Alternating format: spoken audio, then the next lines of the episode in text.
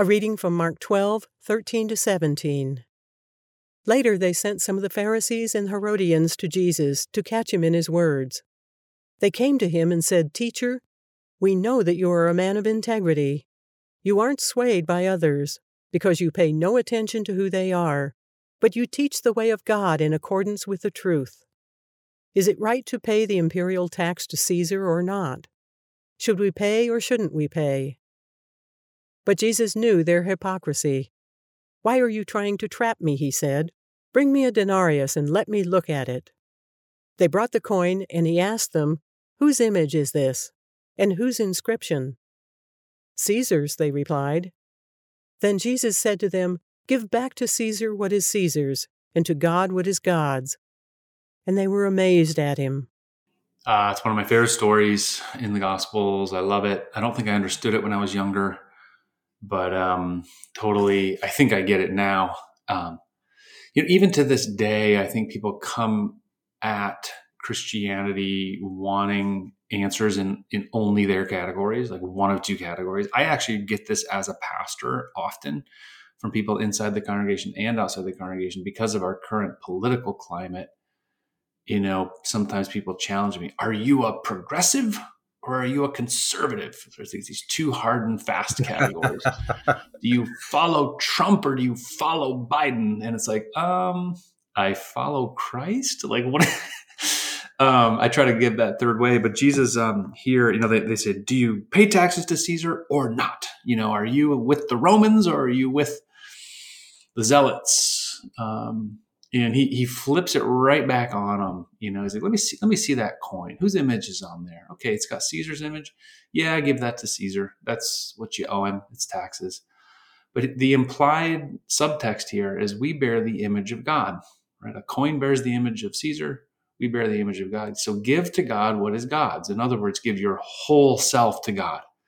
Give your taxes to Caesar, but give yourself to God. What a beautiful reframing and flipping on its head this this binary trap that they've tried to set for him.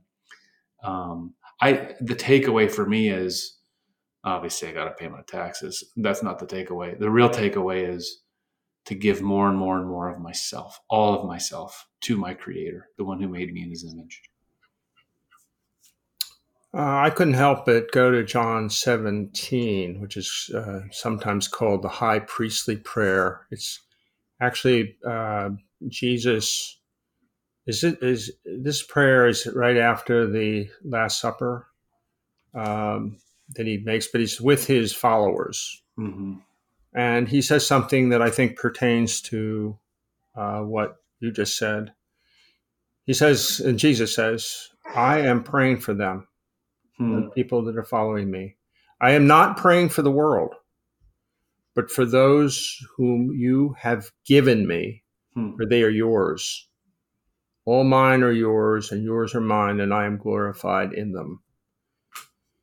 You know, it um, this this trap that is being set uh, set for Jesus because if he says one thing, he's against Caesar, and if he says another thing, he's for Caesar, and he's going to upset one group or another, which I think you're kind of talking about it, when you started talking about this about the local politics of today and mm-hmm. and yeah. uh, what's going on.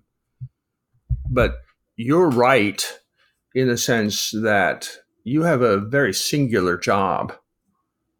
Um, which doesn't have a lot to do with care and feeding uh, physically of people or stuff. I mean, that's just part of it. But the real job is to bring the reality of Jesus Christ to the contemporary person who may not be terribly well educated, that may not have been a, a huge part in the family setup.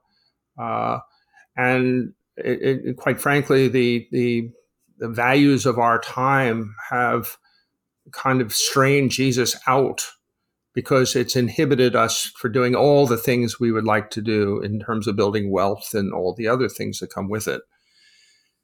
But Jesus is never confused about the motives of those who are interrogating him or questioning him.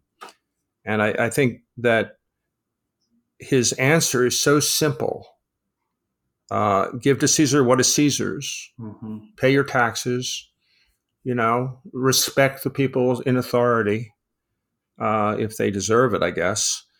Uh, but to God, what is God's? And it's, uh, to me, the Caesar part of it is so dominant in our times that it's hard to see the God part of it. Hmm. And that's where the church, when it's doing its job, uh, makes the second reality greater than the first reality. Hmm. I think that's really well said. And I just want to conclude this episode with one request from our listeners. You heard me saying a few minutes ago, I almost was kind of talking flippantly about the pressures that um, pastors feel because of these political divisions. It's actually kind of a serious thing that I would love your prayers for and pray for all pastors across the country because the the pressures as we enter yet another divisive election cycle um, the pressures are real for pastors and they come. They come through your inbox they come through conversations um, so it, it, it's it's hard i'm just being honest it's hard um, for pastors to navigate that so pray for your pastor. Pray for pastors across the country uh, through these next couple of election cycles, please. Amen. Amen.